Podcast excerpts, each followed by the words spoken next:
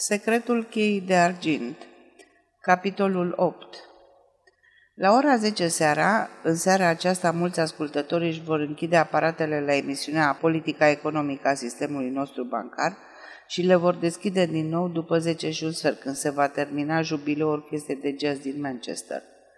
Bine citi programul până la capăt, revenind la transmisiunea programată pentru ora 10. Moran, ăsta e tipul care m-a vizitat ieri, nu-i așa?" întrebă Line. Da, domnule," îi spuse Bini.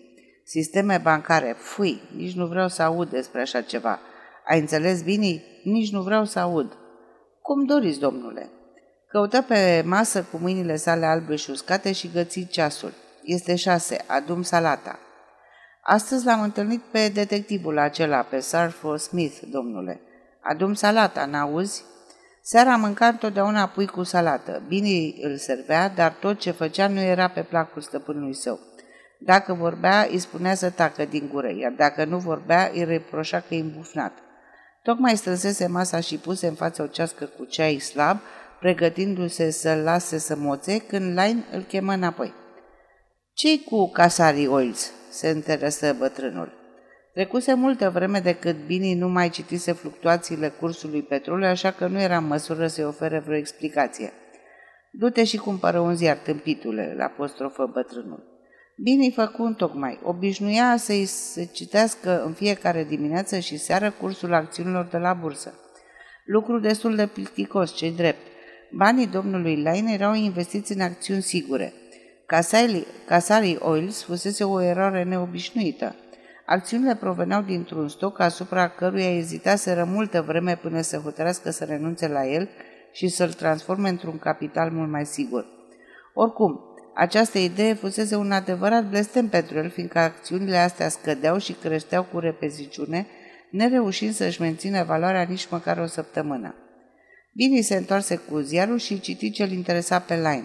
Hm, da, dacă cursul lor ar fi crescut, aș fi dat în judecată banca – Bestia de mora m-a sfătuit să vând.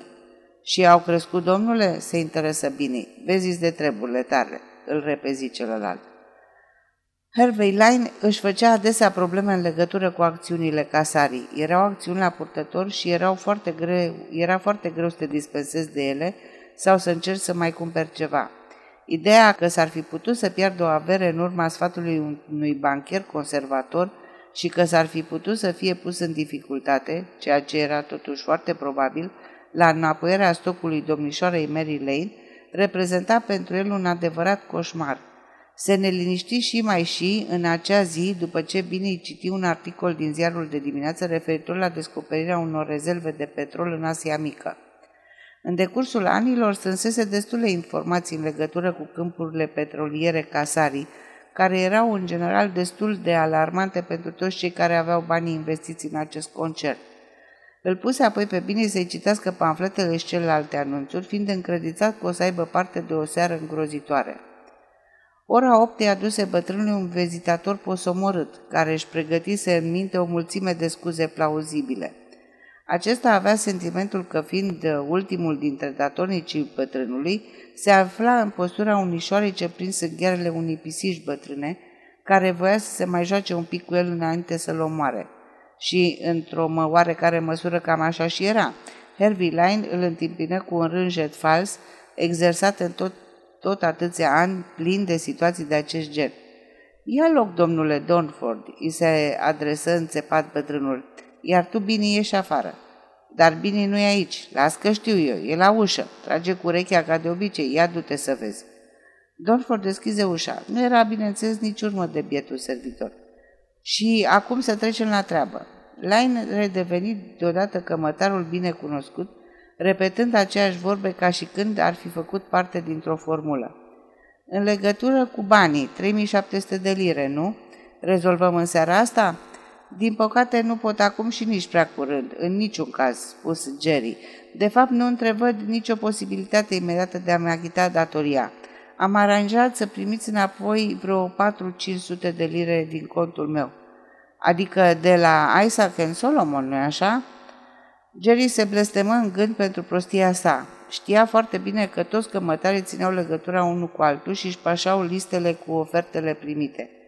Deci ați gândul de la banii ăștia, băiete, nu o să-i mai obții. Ori îți plătești datoria până mâine, ori te dau pe mâna justiției. Jerry se aștepta la asta. Să presupunem că vă dau 2000 de lire până la sfârșitul săptămânii, spuse el.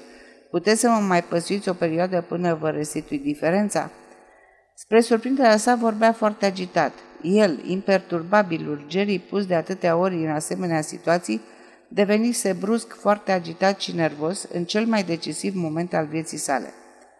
Așa cum faci rost de 2000, poți să faci rost și de 3700, bombăni bătrânul. Și ce? Îți trebuie o săptămână? Nu-ți dau nici măcar o zi. Și de la cine ai de gând să iei 2000?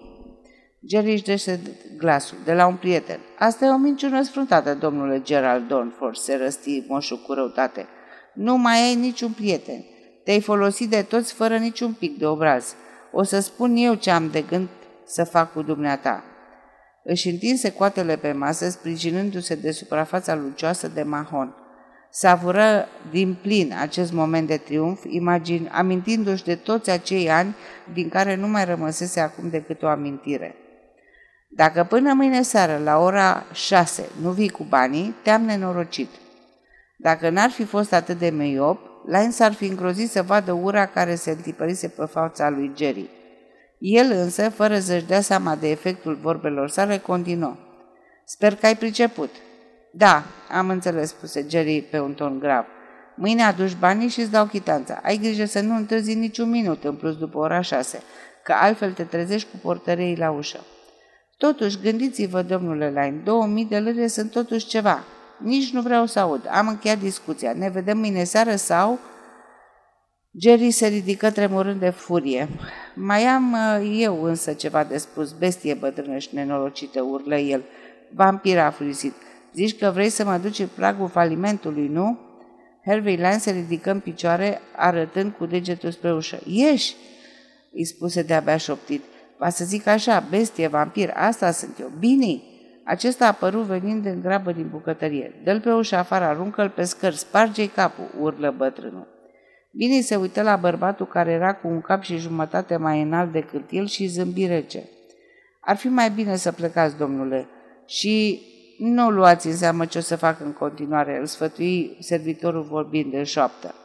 Apoi început să se răstească pe un tem prefăcut. N-auzi să ieși afară? Trânti ușa zgomotos de pe de și afară, pleznic din palme, implorându-l din nou pe vizitator să-l scuze. Când se întoarse în cameră, îl găsi pe cămătar zăcând în fotoliul său epuizat. L-ai pognit?" întreba aceasta cu o voce tremurândă. Dacă l-am lovit, domnule, păi era cât pe aici să-mi rup mâna. Dar el, el a pățit ceva, rânji bătrânul fără să-i pese câtuși de puțin de servitorul tău. O să aibă nevoie de doi doctori să-i pun, să-l pună pe picioare, răspunse bine triumfător. Bătrânul mai muțări răutăcios. Cred că nici nu l-ai atins măcar, vierme nenorocicești. Dar nu m-ați auzit, domnul, întrebă bine întristat.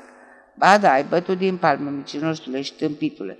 Oi fi eu orb, dar am urechi foarte bune. Ce, noaptea trecută, de ce nu te-ai bătut cu hoțul sau dracul ce-o fi mai fost? Nici măcar nu l-ai auzit. Bine își plecă fruntea neajutorată. Acum de o noapte cineva spărsese un geam în spatele casei și deschisese o fereastră. Bătrânul Hervey, care dormea epurește, a auzit zgomotul și a apărut în capătul scărilor, urlând după Bini, care locuia la subsol lângă bucătărie. Ei, ia zi, l-ai atins cumva? Hai spune, păi mă gândeam să chem poliția. Începu Bini, în cazuri de astea e mai bine să se aplice legea. Ieși afară, strigă bătrânul. Auzi, legea, crezi că am chef să mă trezesc pe cap cu o mulțime de neisprăviți? Hai, ieși că mi-e scârbă de tine. Bine se retrase în grabă.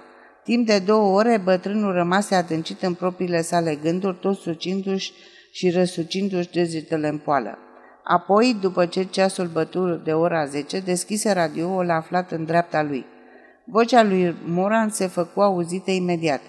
Înainte de a lua în discuție sistemul bancar al țării noastre, aș vrea să spun câteva cuvinte despre istoria băncilor din cele mai vechi timpuri și Harvey Line se propti în fotoliu și ascultă cu atenție. Avea, după câte am putut constata, un auz foarte fin.